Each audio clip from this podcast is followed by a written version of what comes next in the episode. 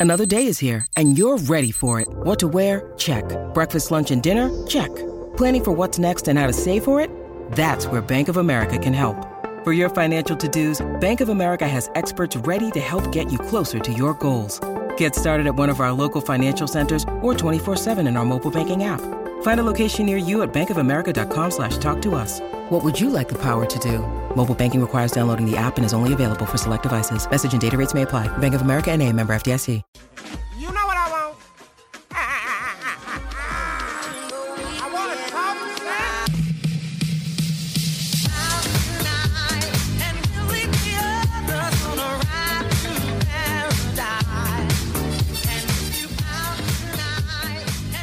Hey, how's it going?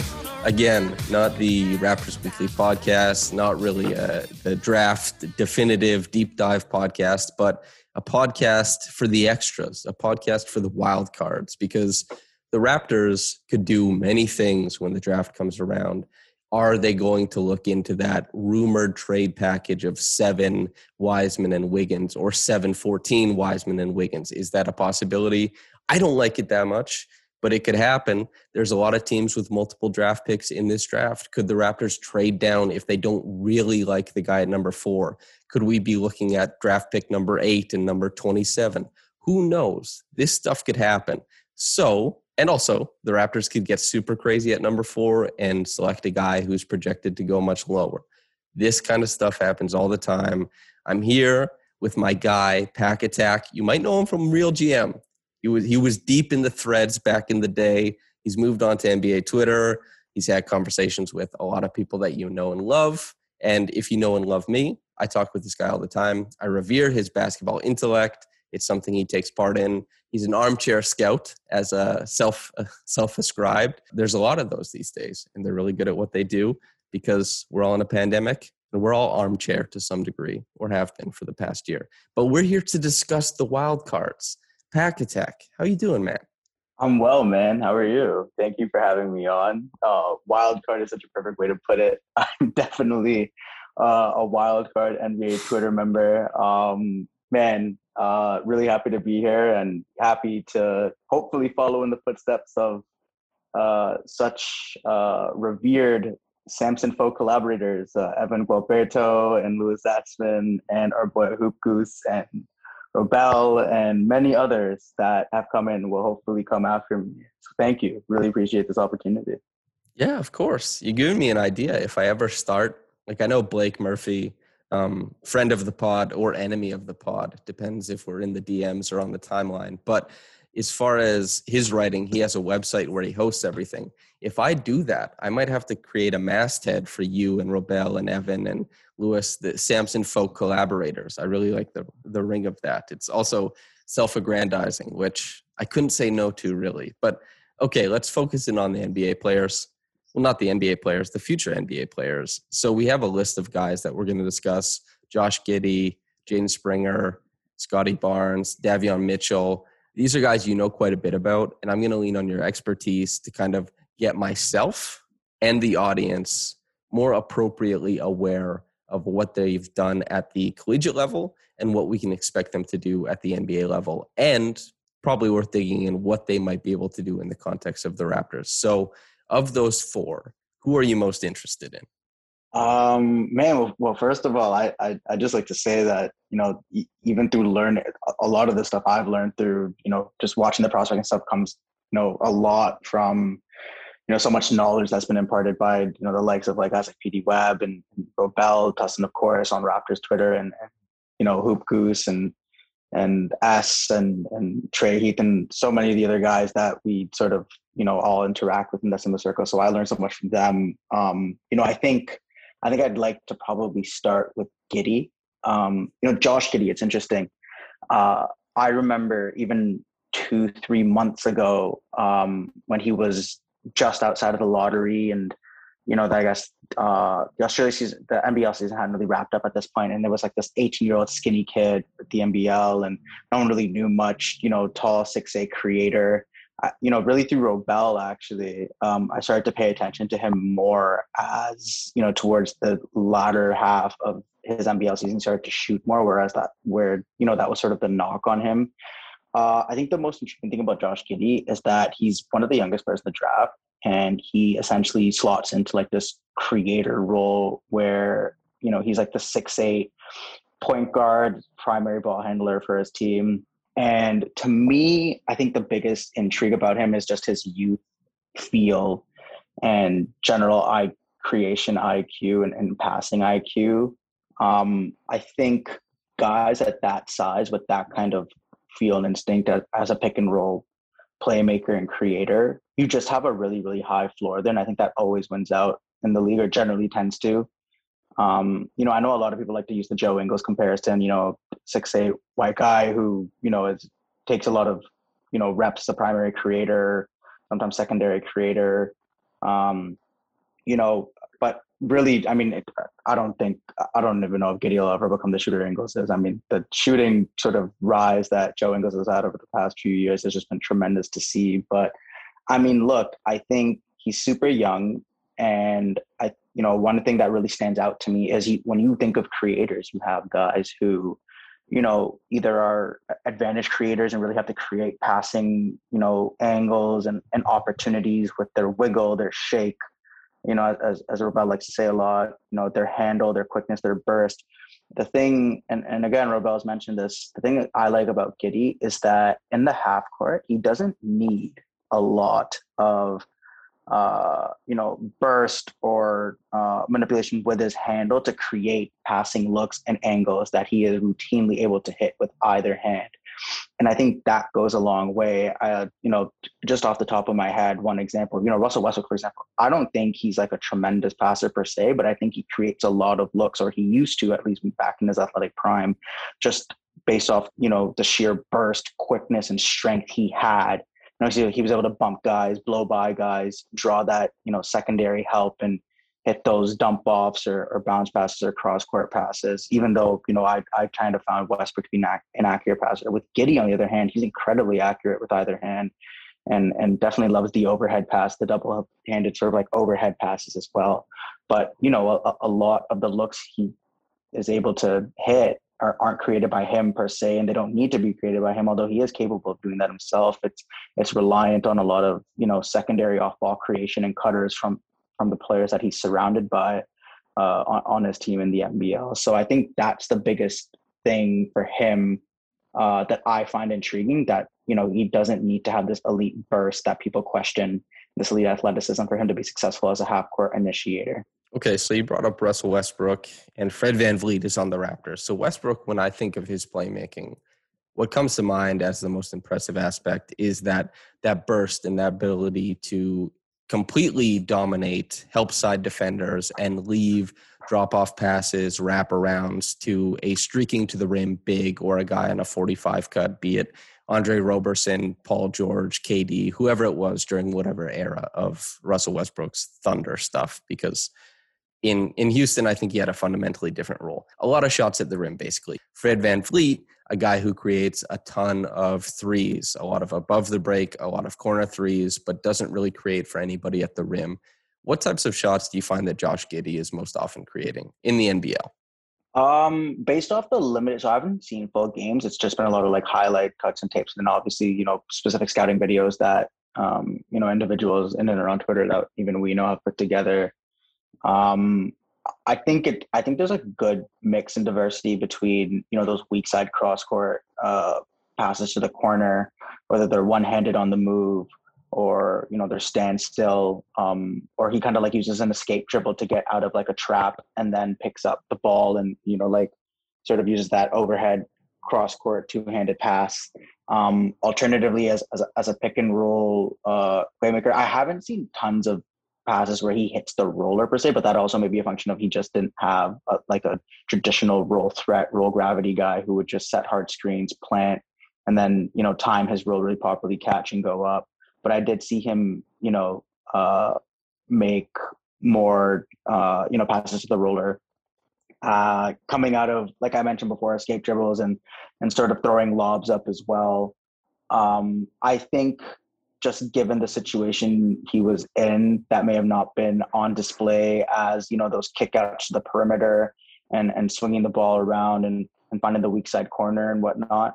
but I do think he's capable of it, just given the skill sets of you know being able to pass on the move one handed with either hand uh, and, and things of that nature, and just being able to find those angles. And it's clear that he does have the vision to sort of like make those passes regularly. Like I, it's funny, you know, like you mentioned Fred on our team. Like I think of a guy like Chris Boucher. Like what happens if you pair Giddey with someone like that who's constantly sort of like trying to attack the rim if he's not popping up to three and isn't afraid of contact, you know, and and I wouldn't say Boucher has like just a massive cast radius, but I wonder what would happen if you gave Giddey some, you know, a center with a with a really wide catching radius and and how that would translate. But I but honestly like at, at the NBA level with a specific, you know, set of diverse playmakers on the team, be it through roll threats or through shooters um, or cutters, I think I, I don't see envision him struggling to be able to make a variety of those passes to those specific players. Okay. And as far as because this is the conversation that I think is kind of revolving around Jalen Green and Jalen Suggs, is that a lot of people view Jalen Suggs as a connective player. And the Raptors are very high on connective players. They have quite a few of them right now. And Jalen Green is seen as a guy who probably will be connective and mostly a scorer against tilted defenses early in his career, but uh, a guy who potentially could take the full brunt of being a primary initiator and find a lot of success at it. At least that's the optimistic take. Josh Giddey, are we looking at a guy who's strictly connective, or do you expect some primary actions for him in his NBA career?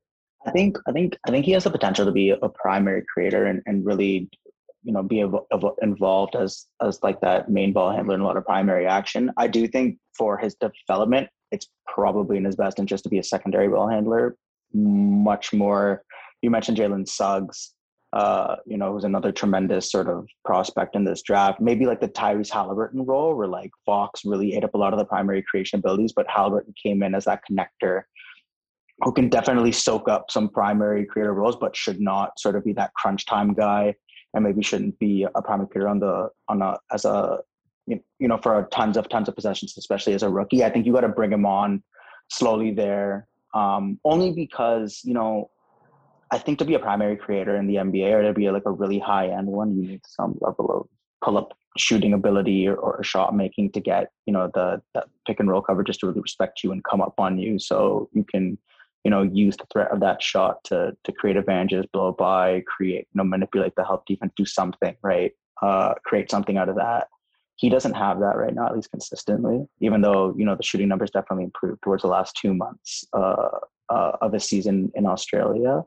So I think to bring him along there, it's in his best interest to be a secondary creator where he can play along a primary one and you know uh, soak up those possessions and be that Ty- sort of operate in that Tyrese Halliburton role for a team. But I do think with time, with development, he does have potential to be a primary creator. That's a that's a great point. Halliburton, I think, is the reference point to make as far as this last year of basketball of a guy who it really depends on how he's deployed and was deployed as you know increasingly a, a connective player. And that worked out really well for him and the Kings relative to his value and all that kind of stuff and his season. So, yeah, great point there. As far as passing is like the big thing with Giddey, obviously.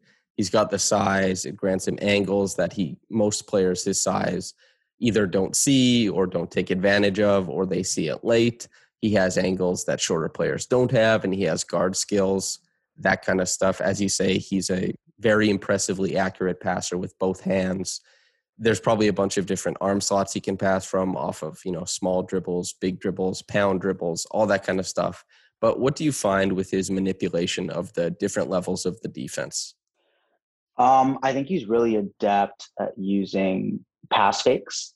Um, uh, you know, I, I'm not sure he's really adept at using his dribble to, you know, manipulate the uh, back line or, or help defense like someone like Cade is per se. But I think you know, especially when he picks up the ball, I know you know it's it's frowned upon to kill your dribble and uh, you know not keep it you know not keep it alive and, and and try to maintain that live dribble so you can make more dynamic passes. But I think pass fakes is something he's really really good at using uh, to manipulate and create those advantages, uh, especially those overhead passes. I think he really, really likes that and uses it a lot to his advantage. And it's like a quick, like, you know, fake and then a skip all the way to the weak side corner or you know sort of kicking it back out to the top of the three point line uh, to the trailbigger whoever sort of like uh, sneaks up from the the weak side sort of shifting over to catch that pass and and getting that sort of like triple threat position to shoot or attack um so yeah i'd say although he like he does use his dribble to definitely create uh, advantages and manipulate the defense i'd say the most adept sort of trick he uses to do that would be like his his pass fakes. And yeah, that's pass fakes are way better for big guys than they are for small guys typically. And killing your dribble is a lot more harmful for small players than big players. I mean, Luka kills his dribble all the time mm-hmm. in the middle of the floor, but he's always able to with his his big basketball brain and his, you know, hand-eye coordination and his floor awareness to kind of figure something out. And Giddey, you know, I haven't seen much of him, and I, I definitely wouldn't compare him to Luka. Just that there is a, you know, size allows you a little bit more of a, a cushion when picking up your dribble, as as everybody knows. But okay, so if we're thinking about, you brought up Chris Boucher this past year.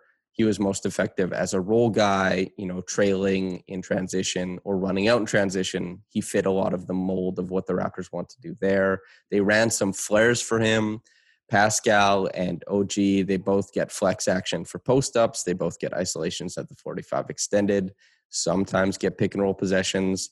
Fred Van VanVleet, he's a guy runs a lot of pick and roll. Every once in a while, they'll run some horns action so that he can leak to the corner or he can, you know, space out above the break. A lot of that kind of stuff. If Giddey were able to come to the team, how do you think he would be utilized with the Raptors? Um, with the Raptors, you know, Horns is interesting. I think I don't know. I can't remember, remember the last. At least since we've been running Horns, can't remember the last time we had like a plus creator with this kind of size being able to operate uh, in those sets. I think I'd like to see more five out stuff, more spread pick and roll. Definitely set screens higher for him so he can get like some sort of steam going to the basket. Um, you know, uh, more spacing. The low man kind of comes up to take him away from the paint. Maybe you get a weak side cut from that help, and he can sort of dump off or do like a drop off pass, or you know maybe the shooter stays in the corner and he just directly hits it. Gives him a lot of optionality. Um, I do think, and, and I did want to touch on this a little bit, I, and, and Ben Pfeiffer had a great video on this. I think Giddey people who saw him early in the season definitely had, you know, concerns about his strength, his sort of burst, ability to get to the brim, finishing, and all that. I don't, I, I didn't follow the NBL season, you know, very intimately or anything like that, but I know the general consensus was that towards the last two months, his shooting improved, but also like his burst, his willingness to take contact, and his and his general finishing numbers as well. He just looked better doing it. Um, as well as the numbers translating. And I think he showed a lot of that, and that got a little underrated uh, in his, you know, in a lot of the analysis that I saw earlier in the season. And yeah, like I mentioned, Ben Ben's got a great video on it. Uh, you know, that he just showed a lot of things that, um, you know, that he didn't really show at the beginning of the season. And I think being, uh, you know, especially with the Raps who have like a lot of like capable catch and catch and shoot guys, I think being in a system where you know you you have a lot of spread pick and roll and you can set those screens high and have him come down to get a you know head of steam to either finish or make plays for others would be the most beneficial to him. It's it's interesting that there's a grab and go element to his game, which the Raptors are trying to coax out of OG currently and have fully benefited from Pascal adopting into his game. So to have three guys who do it, there's one of two things, right? Is that a they're going to crowd each other and take away and there's going to be too much skill overlap in one place or b you do really lean into five out units and you know maybe Kyle Lowry gets re-signed and the Raptors don't really look for the center position in free agency and you know things get crazy at uh, at draft time somehow Giddey's on the Raptors and there could be five man units where you have OG Pascal Kyle Giddey, somebody else. Maybe it's a big, maybe it's Fred, whatever. But whoever gets the ball can bring it up the floor and you can run a drag screen and just kind of get teams in rotation that way instead of the typical advantage creation of like a blinding first step or really good screen manipulation of a lead guard or something like that. It's really interesting. Uh, that's that's a really good point you make. Is there anything else you want to touch on for Giddey?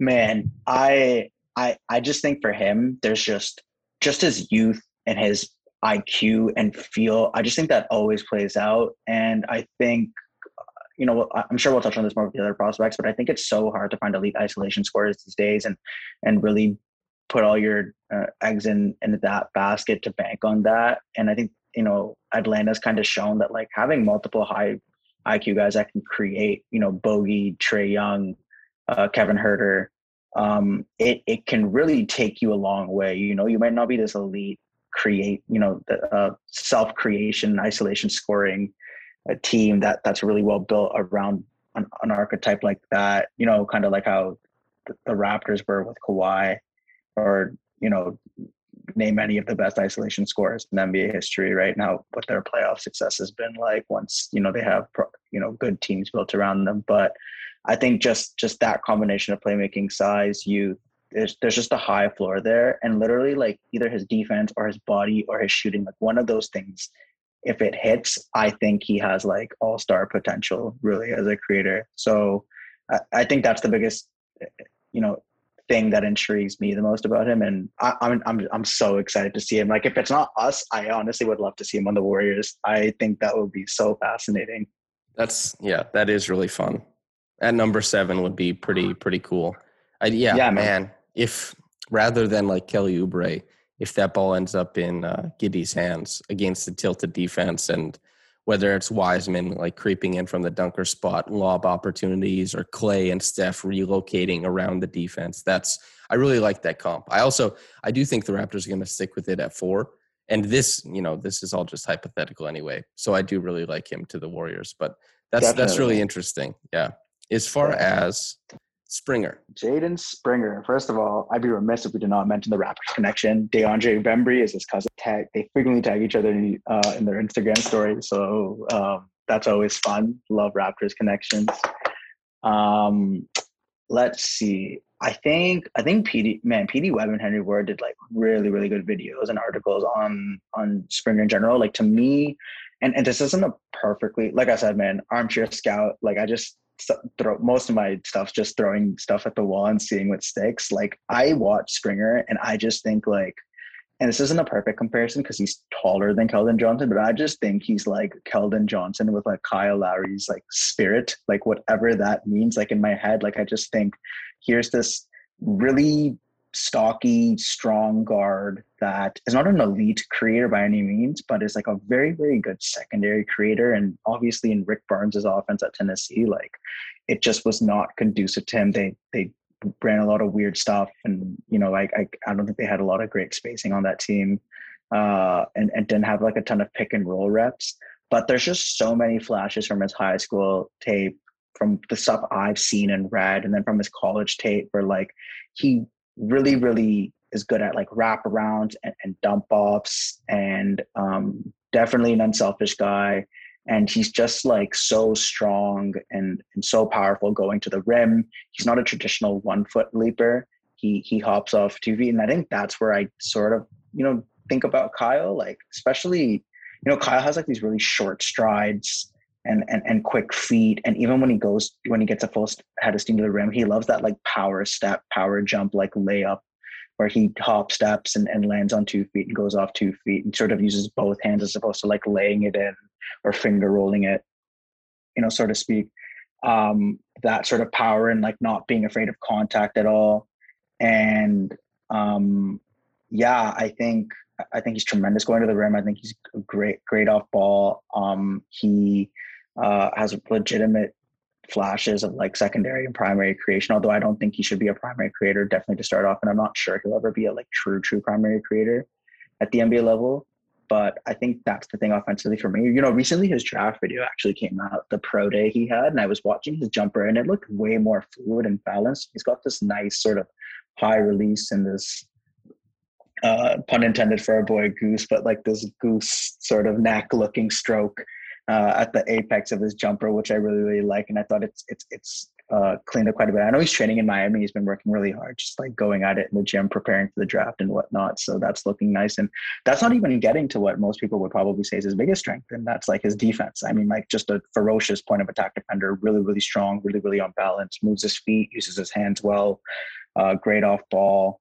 Uh, great eh, profiles, super super well analytically, and yeah, I'm. I mean, I think all all of our sort of buddies in the uh, Raps Twitter space are big uh, Springer fans. Samson, uh, Trey, you know, Robel, um, everyone, you know, Keenan and whatnot. It's uh, it's yeah, big, big, big fan of Jaden Springer, big believer. I I'm one of the crazy ones that would honestly consider reaching for him at four, but um, no, nah, I think uh, yeah, big, big Springer fan. I like Springer a lot as well. In the Raptors Republic, there's like, I don't know, it was name your top five prospects at number four. And I think I had him at number four. So I had Mobley, Green, Suggs, and then Springer. And just because I really think his game will translate very, oh, very yeah. well to the next level. Actually, the thing I was going to touch on right after you finished talking about Giddey was that Kevin Huerter having a better offensive playoffs than Mikal Bridges should have been something a lot of people foresaw coming. And I think mm-hmm. that that mm-hmm. really lends itself to the point you were making about how Giddey will translate to the NBA is just like guys who can run the high pick and roll, whether it be like with the drag screen, really, really creating a lot of space up top, or if it's second side and stuff like that. So that's the point I was going to make. But yeah, Springer, really, really impressive defensively, offensively. There's so much to like something Robel touched on like maybe eight months ago at this point. Uh, something that I've referenced on the podcast and something you just referenced now is that yes, that power hop into the lane, the ability to carve out space so that he doesn't have to make these elongated, super complicated finishes, which you see a lot of players have to do. Springer is a guy who gets in and makes his space known and takes advantage of it. It's a really unique layup package not that many players in college or in the NBA have it. And I think that really bodes well for the next level. A guy who's comfortable in space and in the margins, in the trenches. I wouldn't be that surprised if he became a guy who had a really high free throw rate relative to his usage, whether that's, you know, after the first couple years, after he gets used to the physicality and all of that, which he should get used to quicker than most guards. But there's just I think there's going to be a lot of utility in Jaden Springer. And if the jumper comes along, as you say, it's looking good. Uh, references to the Hoop Goose and the Hoop Gaggle aside, it's it's looking nice. It's I'm I'm really excited for him. Is there anything else you want to highlight about him? I'm so excited for him, man. Like I absolutely love him. Just seems like an absolute dog out there on both ends of the court. And you know, one thing I'll, I'll just shout out Robel again. You know, he just recently tweeted about strength advantage creation being super super underrated, and I think uh, Springer has that in spades. Uh, you know, um, more so than most of the other sort of guard prospects in this draft. I think, uh, you know, and I think that'll bode really really well for him in adjusting to the NBA and the physicality there. And I know there's like a tendency that like he might rely too much on it. And like obviously, as you get to the NBA, you know, like everyone's strong. You know, everyone's able to absorb the contact that you know the stuff you were dishing out in college was just knocking dudes back. But you know, I, I, I do believe in him. You know, he he seems like a worker. Like he was his his effort level has always been there. It's never really dropped off. He's not one of those guys where you have to like worry about his motor. And yeah, again for him, right? Like even if the shooting translates a bit, or if you know with more pick and roll reps, it's actually even better with NBA spacing uh, than than we had you know previously anticipated. I did mention you know, and others I mentioned too, like spacing at Tennessee just was super, super suboptimal. Um, yeah, man. Uh, I think Springer could surprise a lot, and he could be like that utility guy you bring off the bench, and that could be a secondary creator and like guard the guard at the point of attack really well and navigate screens and, and generate a lot of havoc. And he's great in the fast break too. He's really, really good in the fast break, really good in transition. And yeah, definitely given his like utility skill set, there's just many ways for him to succeed, I think, and be uh, impactful as a player. You said that he translates analytically well to the NBA. What statistical markers are you talking about in particular for that? Um, his his unassisted uh, rim finishing numbers. I don't have them at the top of my head right now, but relative to usage, like he's up there with like Suggs and and um, uh, you know, Reef and like Reef Cooper, for example, and and mm-hmm. a lot of, of, these other guards that that you know really had to self create a lot and, and, got to the rim and had high free throw rates. Um, his stock numbers as well. Uh, honestly, the I think Brian uh, Schroeder, so Brian J. Draft has was a big, big sort of proponent of how well uh, Springer translated analytically, especially earlier in the season. Quite a few sort of things, and you know Bart Torvik as well. Uh, that site that has all the sort of stats you can look at and filter through for all the draft prospects. It's um, yeah, man. It's yeah. Actually, you know what? Now that you mention it, so here's one I got. So since 2008, um, nine major, and shout out to Brian Jujak for this. Only nine high major freshmen since 2008 have hit these thresholds of uh, block percentage of two, steal percentage of two and a half, 35% free throw rate, and 20% uh, assist rate. Uh, here's a list of players: Harden, Simmons, Cunningham, Smart, Springer, Kyle Anderson, De'Anthony Melton, Kadary Richmond, and Alex Caruso. So real, real good company he's in. Um, a lot of guys who overachieved relative to the draft stock too. In that. Yes, yeah, that's another thing to note as well. Precisely, and a lot of mocks having ranked outside of the lottery for the most part. Yep. That's I think that's my dream scenario is like one of Mobley or Green fall at four, and then Boucher and two second rounders gets packaged into whatever pick gets Springer. That to me that is like fan fiction and it's it's a, maybe a little bit ridiculous to hope for but if that were to happen on draft night i don't i would be beyond elated oh yeah man i uh it, it, it it'd be really really cool i know the guys will kill me but i was like floating ideas to trade down to tr- with golden state or someone to try to get like Springer and you know like uh Jalen Johnson. This you know shout out to Hugus. This is the only time I will mention Jalen Johnson in a positive light on this podcast. Man, you brought up something interesting actually is like all the all the different places and before we do the little ad break, all the little places that you find draft stuff. And I'm not I'm not talking about like draft Twitter and like guys who I'm not talking about like giving people's ats, but what websites do you use for your all purpose kind of you're doing your armchair scouting you want to do a deep dive on a player, you're going to look for statistical markers, these outliers that indicate success at the next next level, or more than likely do. Where do you go to look? Uh, in general, uh, for NBA players, B-ball index is great. Um, I know PIPM. I don't think because I think Jacob got hired by someone, so I think they, they the Wizards. Yeah, Jacob. Yeah, with the Wizards now. Yeah, good for him, man. Shout out to all of draft Twitter securing jobs and, and doing what they love, man, and, and getting recognized for it. But yeah, no, so uh, they still have the LeBron database now. So that's really valuable. Uh, Dunks and Threes is another really good one that I was just recently put onto by Hukus and Asfen um, and our buddy S. Uh, I'm trying to think where else. Uh, from a draft perspective, Bart Torvik is good. Um, there are also I just I have my work laptop. I don't have my personal laptop on me because I'm on uh, this trip. But um, there's a oh man, someone made a dashboard where you can just sort of filter through draft prospects, and it'll sort of bring up comparable players based on stats and match them to like a percent probability, like a percent not probability, sorry, a percent match based off the different prospects. Um, I don't know if you want to edit this up, but maybe like when I get back, if you want to put it in the show notes, or something I can give you the link, or I, I can get uh, Sam to send it over. Um, but yeah, that that's really valuable that I've used, and um, not from a player perspective, but like KenPom, classic. A lot of people, you know, in uh, draft Twitter use it for like team rankings and whatnot.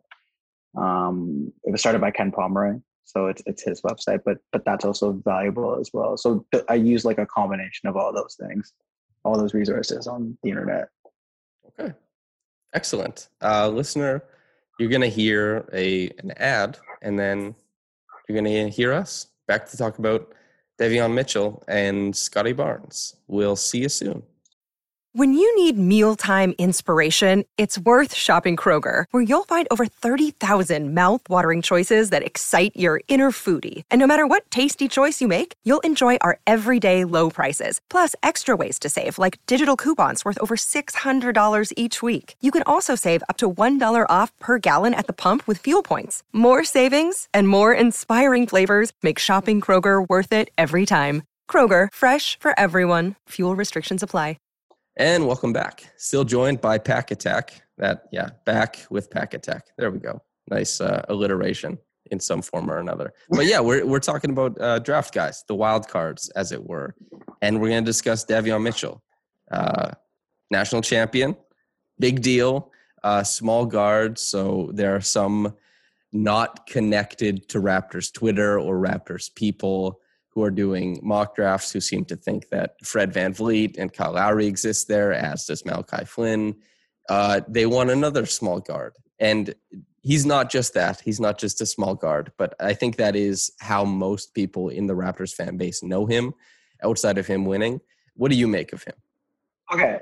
Um, before we start, Davion Mitchell, I feel like amongst our fan base, he just got a bad rap, another small guard. I actually really like him.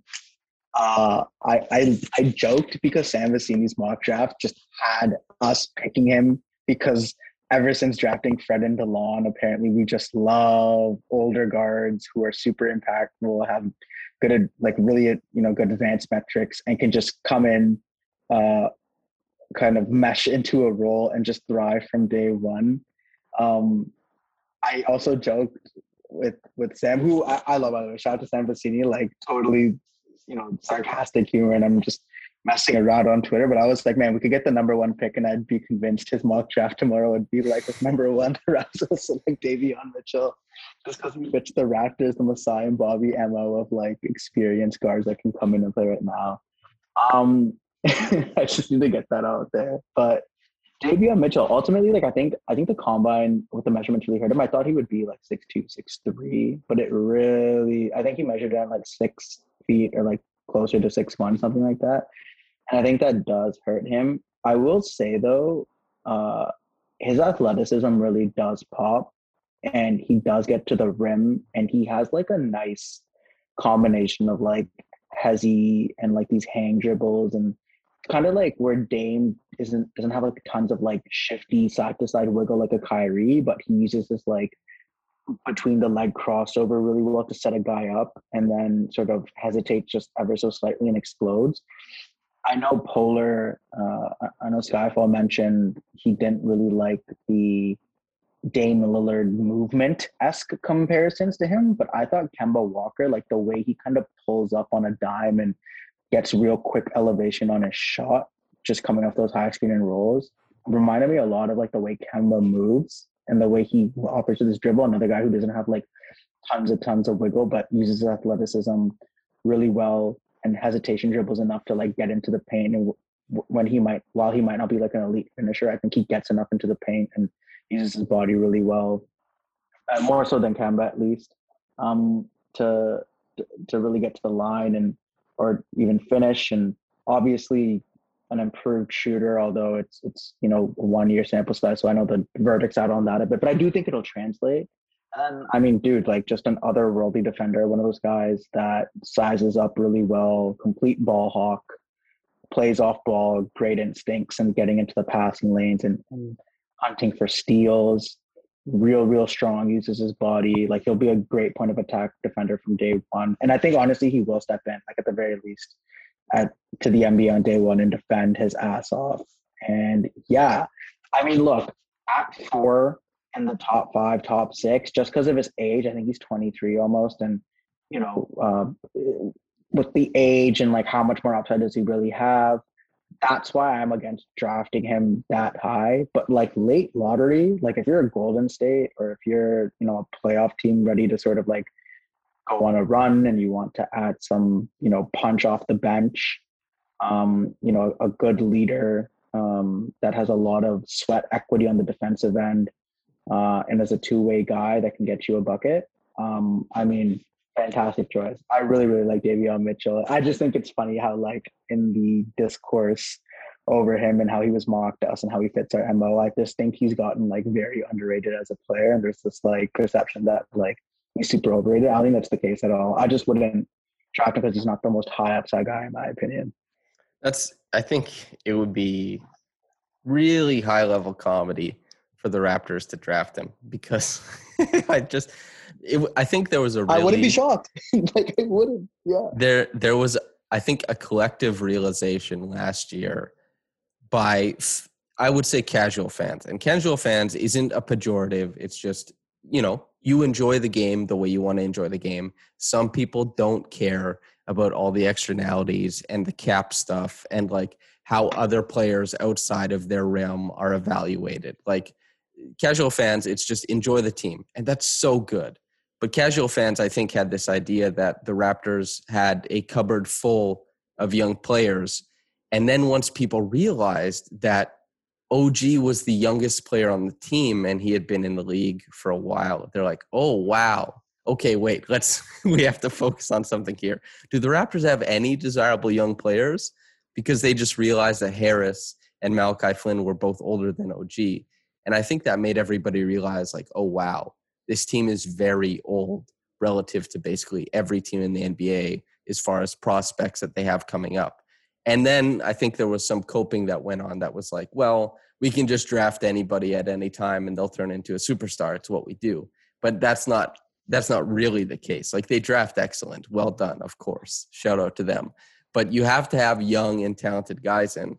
And Mitchell, I think, would just be the funniest outcome because it would just be completely turning your back on youth, basically. Even though he is young relative to the league, relative to his peers in the in the draft, it's just it's not close. But he he is good. Like he's good. I really like. It's funny. Uh, Golden State had both of the picks that we liked with Giddey and with Mitchell. If they got him at 14, I think that would be awesome as far as playing alongside that that core. That'd be fantastic. I mean, if Golden State got them right, Jordan Poole, um, you know, who is Josh really Giddey, good. Exactly, Josh Giddey, Davion Mitchell. That's like a lot of like punch and like creation and high IQ and feel off the bench, at least between uh, you know Giddey and um, Davion Mitchell. So like I think that'd be like a big, big win for them. Man, Giddey is just like the most bare bones. NBA draft.net. Giddey's at 16 and Springer is at 20. And the guys we Yeah. talk to, the guys we pay attention to, they're sitting between like 10 and 5 Yeah. most of the time. Giddey, especially Springer, are ranked like really, really low on like public draft boards, but like PD Web, like Robel, they, I mean, they comfortably have Giddey and Springer in like the top ten. Like it, at least in terms of prospect ranking. So like it's it's it's odd to me that they'd be ranked that low. But yeah, if Golden State got both of them, it'd be an absolute coup in my opinion for them. Like what a draft that would be. hmm Maybe they wouldn't be able to contribute to winning like immediately, given like where they are with Steph and what they want to do. But like, I'd really like it. Really, really fun draft that happened for them. It, it really seems to fit the ethos of how they play basketball. And who knows how long the leash is for Kerr there and what it means if Steph leaves or, you know, if they retool in a different way or if the league has caught up to Steph to some degree because the league is better equipped to guard him now than they were th- three to five years ago. But it's not as easy, easy to just stroll Steph out there and completely cripple the other team. Defenders are better at better equipped now, but it's yeah, it's mighty mighty interesting. Okay, Scotty Barnes, I will be doing if if the murmurs get really really loud and everybody starts saying that Scotty Barnes is ending up on the Raptors, then I'll be doing a definitive Scotty Barnes podcast. But I don't think that's going to happen. I think it's going to cool off a bit. But you're here, talked about Barnes a bit with PD Webb, talked about him a bit with Hoop Goose, and now talking about him with you. What do you make of Scotty? Man, an enigma. I think one of the guys I struggle to evaluate or like even get a sense of the most in this draft. I mean, just tremendous physicals, obviously, like six nine, seven three, comparable to OG, right? Like pretty strong body, although OG is like a complete specimen. You know, I, that, I don't think Barnes as muscular as a strong, especially in the lower body. But I mean, similar height and wingspan. Um, just uh, a, a tear in transition, an incredibly high IQ, high field player. That's tremendous passing instincts. Um, you know, I, I know half court offense is, is really the ding on him, and obviously he's like another world lead on ball and off ball defender. I mean, how how often do you see six nine guys picking up guards full court? Um, you know, it's, it's just a lot of special ability there. I know he draws the Draymond and Bam comparison somewhat. I obviously like it's it's tough, man. Like comparing anyone to those guys, just setting anyone up for failure. Even if like who knows, maybe he doesn't the position, but like I'm just not the type to do that.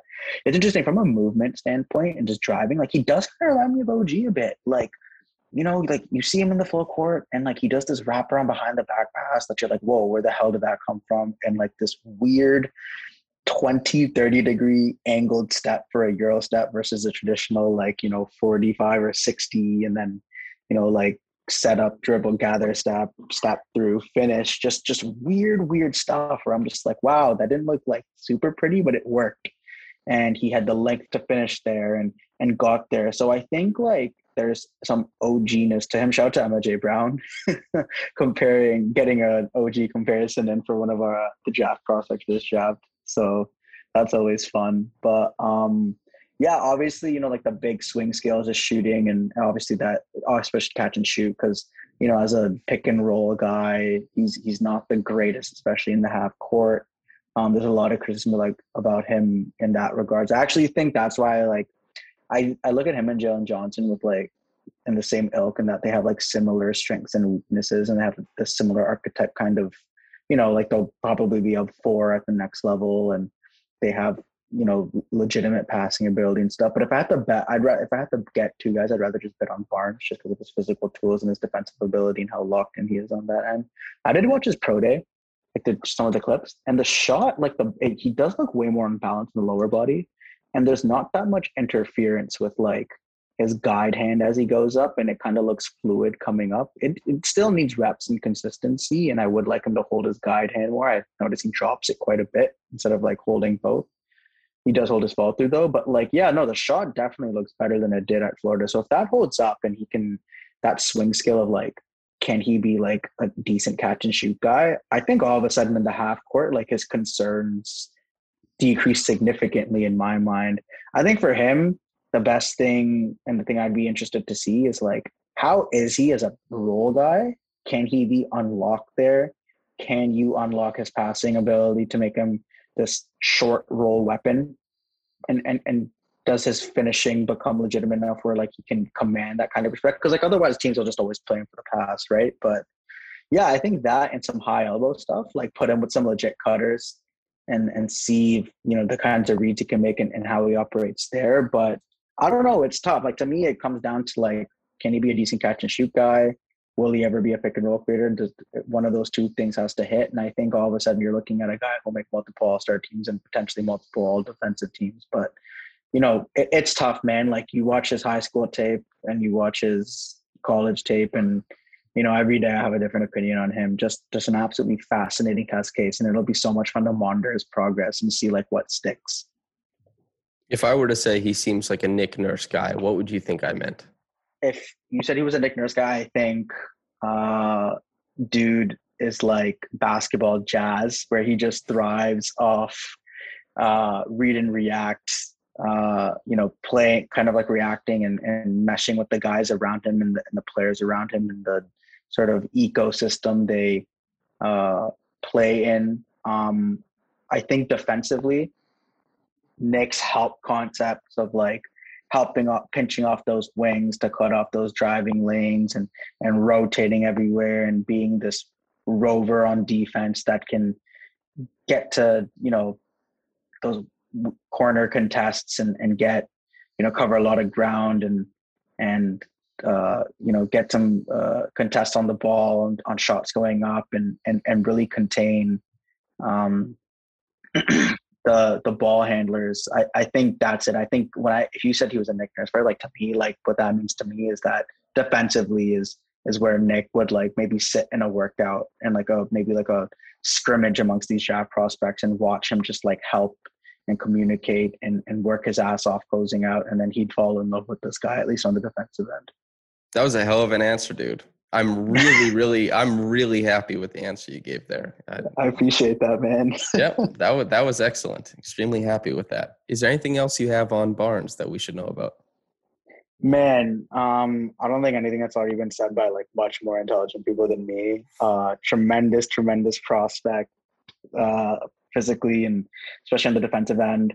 Gifted passer, uh, always seems to make like really good reads. And yeah, it's it's similar to Giddey in the sense that like there's a the shooting swing skill. Like even if that comes along, like tremendous chance to like well exceed his draft positioning and draft stock depending on where he goes, right? But shoot, I mean that you could say that for so many prospects. Shooting's so tough, man. Like we always say it, like we can fix this, we can fix that, like tweak the, you know, tuck the elbow in, change your, you know, go from a shooting V instead of like the three, you know, middle index ring finger on the ball. But it's it's so much easier said than done. But yeah, just one of those fascinating prospects, man. I'm so excited to watch his progress and see what system he lands. And I think he's one of the guys where like depending on where he lands and what creation uh, like primary responsibility is given will really dictate how successful he is a rookie. For what it's worth, I don't think he should be a primary creator uh, as a rookie or like be tasked with that. Definitely initiate transition, run the fast break, and be used as a secondary creator and, and primarily as a defensive stopper. Yeah. Excellent. Okay, so we've basically run to the end of the podcast, and now we've the inside scoop of Pack Attack's Loop. You, you've got some some insider information for us uh, based on your travels. If if you want to talk about it, you go right ahead. That's what the the end of the podcast space is for.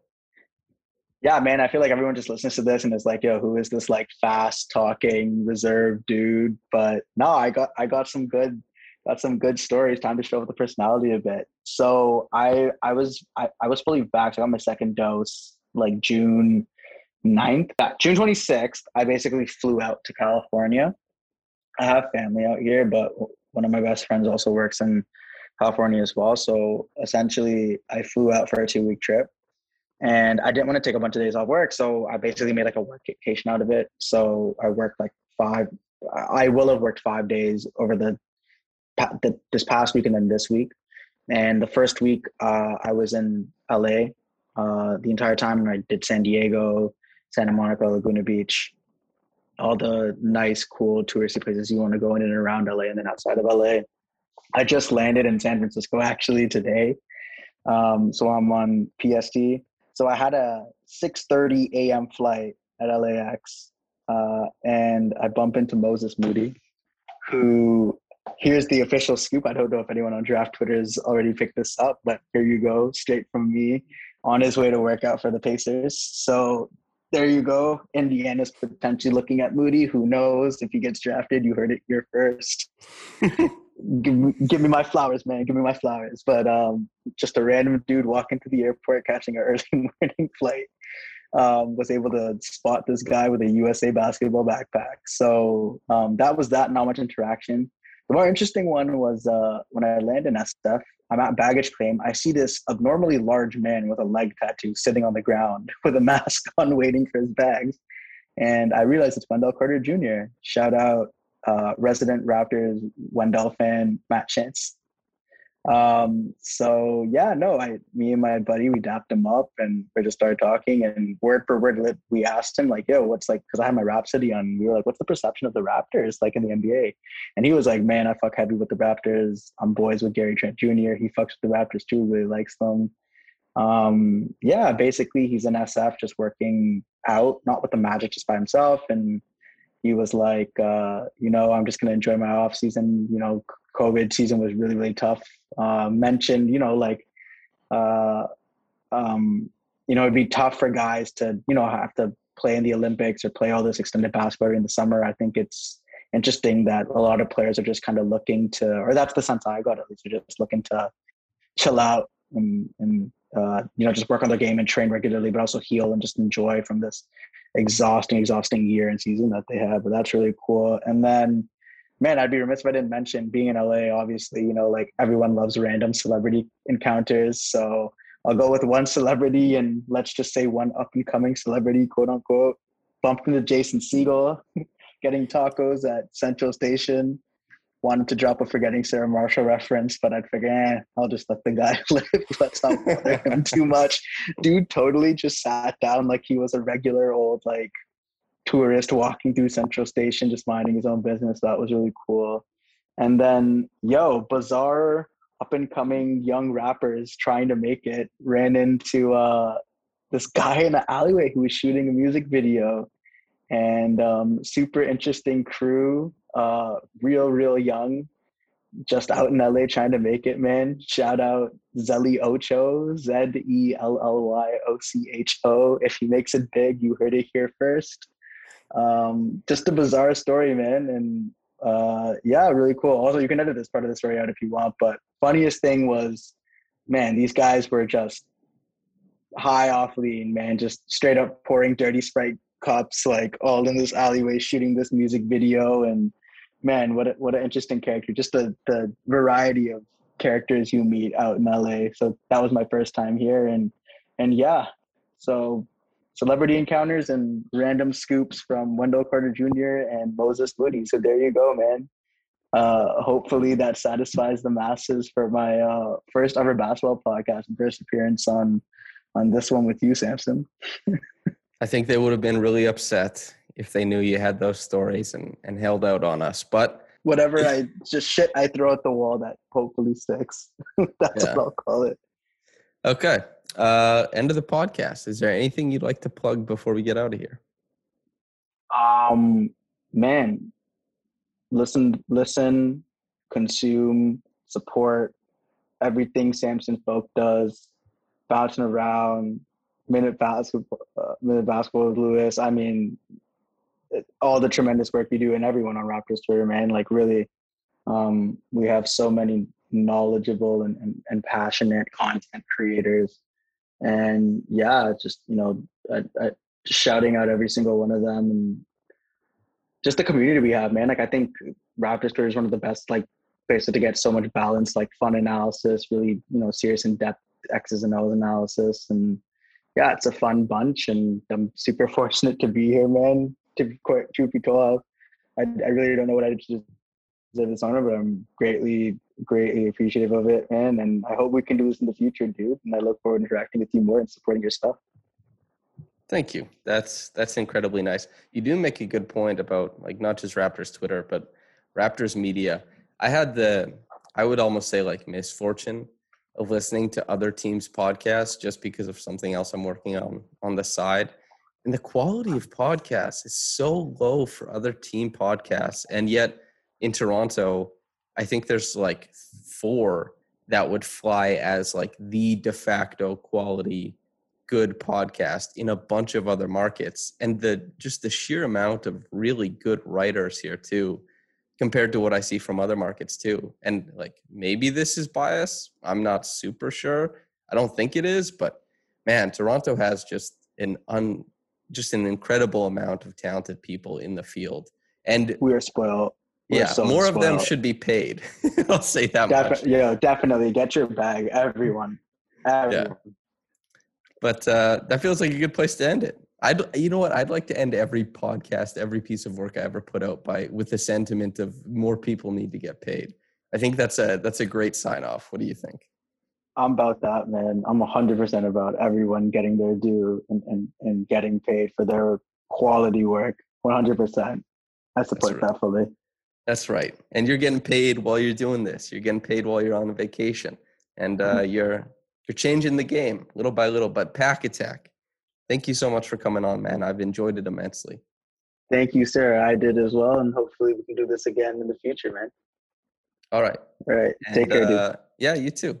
And listener, whether you got into this in the morning or at night, have a blessed day and goodbye.